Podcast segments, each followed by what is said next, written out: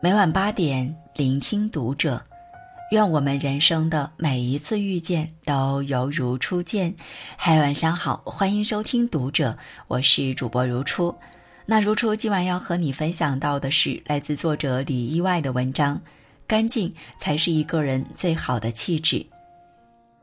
前两天和一位单身的朋友吃饭，席间聊到各自的择偶标准。朋友说：“我没有别的要求，就想找个干净的人。”这两年也断断续续认识了一些不错的男孩子，但不知道为什么总觉得他们少了一股干净的少年气。我笑朋友这是以貌取人，但转念又想起王尔德曾在《道林格雷的画像》中写道：“只有肤浅的人才不以貌取人。”是啊，关注一个人的仪表又有什么错呢？说到底，一个人的仪表就是他的一张隐形名片。女孩子永远抵抗不了那种气质干净的男生，是因为他们偶尔流露出来的样子依然像少年般纯真，衣着简单却又处处彰显品味，阳光大方却又不乏体贴善意。反观那些气质邋遢的人，却总给人糟糕的感觉。公司一位叫椰子的同事曾说起自己的前男友，他们是由朋友介绍认识的。那个男生家境优渥，又毕业于高等学府，任职的公司在业内也是赫赫有名。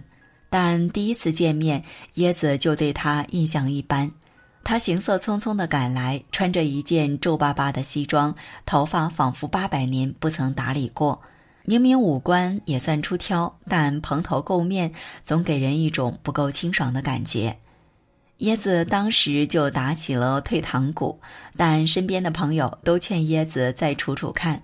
一来他条件确实不错，二来男生不注意外形的多了去了。椰子便抱着试试看的心态与他继续相处了一段时间。直到后来去他家，椰子才知道，原来真的有人可以把家里过成垃圾场。臭袜子、脏衣服可以一个月不洗，地板脏到看不出原来是什么颜色，冰箱里的食物起了霉，洗手间更别提多大一股味道，简直不修边幅到令人发指。用椰子的话来说，我完全无法想象将来跟他一起生活的样子。哪个女孩不期待着有个温馨舒适的小家？我是想不开了，才会找个邋遢的人，把好好一个家弄得乌烟瘴气。这之后，椰子说什么也不同意继续处下去了。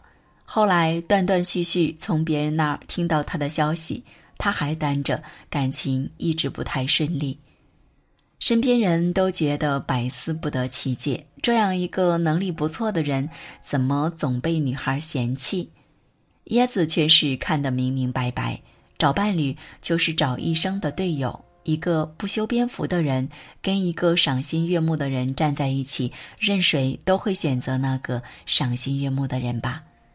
而所谓赏心悦目，至少是外形得体、气质干净，让人倍感舒适又深觉踏实。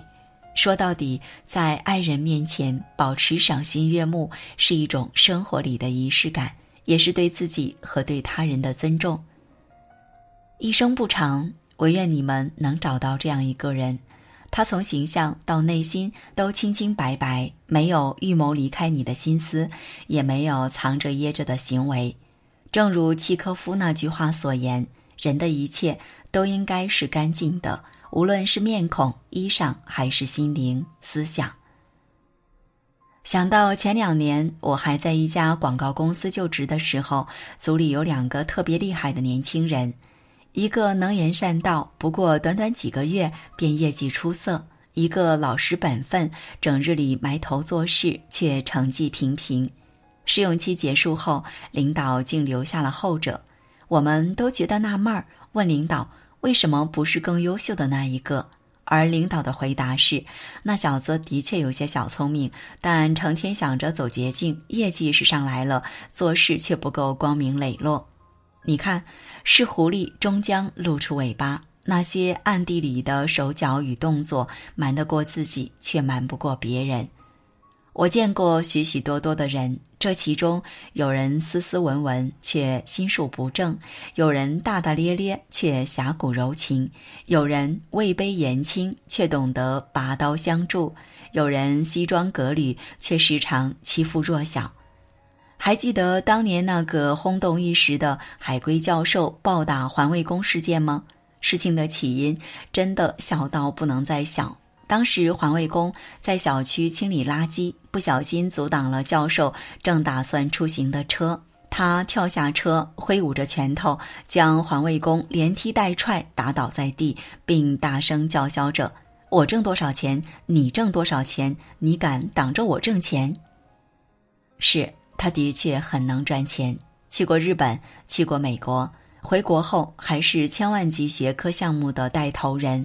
但就是这样一个身价不菲、学富五车的人，诉诸暴力，将别人的尊严践踏于脚下。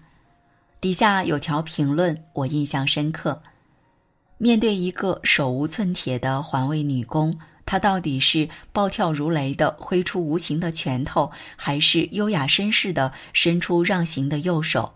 这最能看清她内心深处住着天使还是恶魔。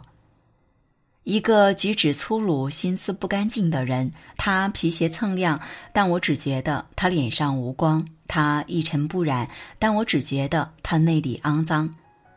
明朝那些事儿里有句话是这样说的：在这个污浊的世界上，能够干干净净度过自己一生的人，才是最值得钦佩的。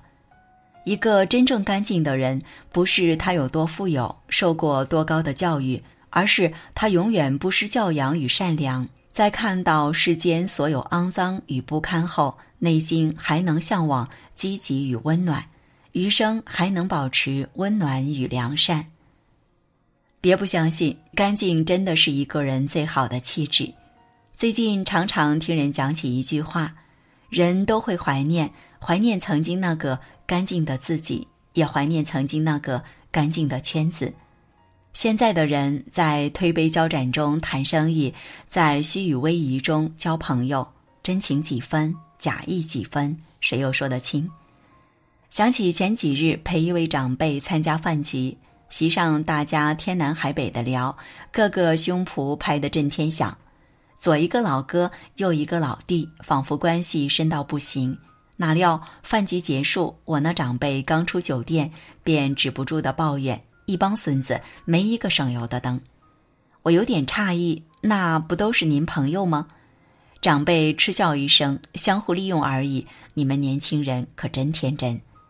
那一刻，心里突然涌上一股难以言说的复杂。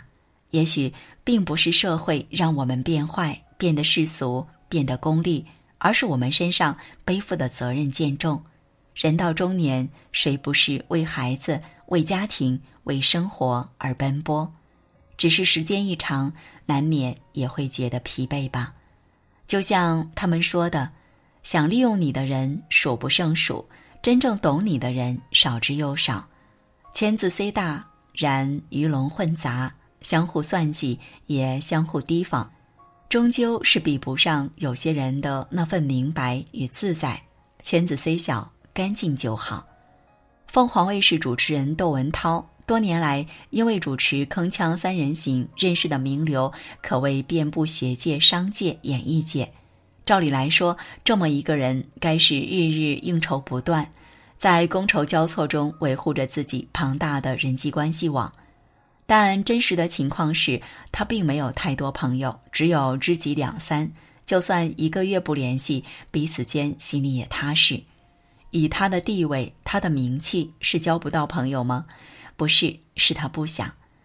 每个人对朋友的定义不一样，有人热衷于迎来送往、左右逢源；有人只看重关系简单、相处融洽。所谓朋友众多未必是好，关系复杂未必珍贵，正是这个道理。年纪越大，你便越会发现，干净的圈子才不累人。知乎上有一个问题。为什么人总想回到少年时代？底下有一条高赞回答是这样说的：因为那时的我们干净又纯粹，一袭白衣胜雪，一片真心赤诚，一群挚友比肩。不知尘世复杂，不染尘世浮华。这世间有时纷乱，有时复杂，有时物质，有时虚荣。唯有干净的人身处其中，却仍能保持清清爽爽又明明白白。点个再看，无论岁月如何变迁，世事如何变化，唯愿你一直如少年，干净纯粹，心安。看透不美好，却依然相信美好；见过不善良，却依旧善良。好，今晚的分享就这样。关注读者新媒体，一起成为更好的读者。这里是读者，我是如初，我们下次节目再见。